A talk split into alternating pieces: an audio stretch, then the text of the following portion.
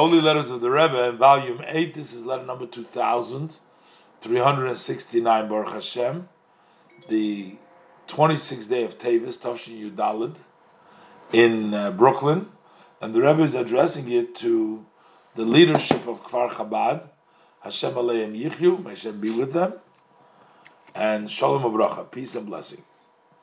So the Rebbe says, uh, do I lay a re- over time, people have asked me about settling in Kfar Chabad. And to some of them, I responded positively. In other words, that they should. The Rebbe says, I am interested to know, did they turn to you? And what was at the end?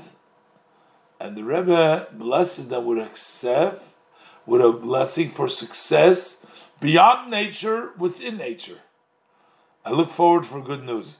So the Rebbe used to encourage people to move, but the Rebbe doesn't know whatever happened.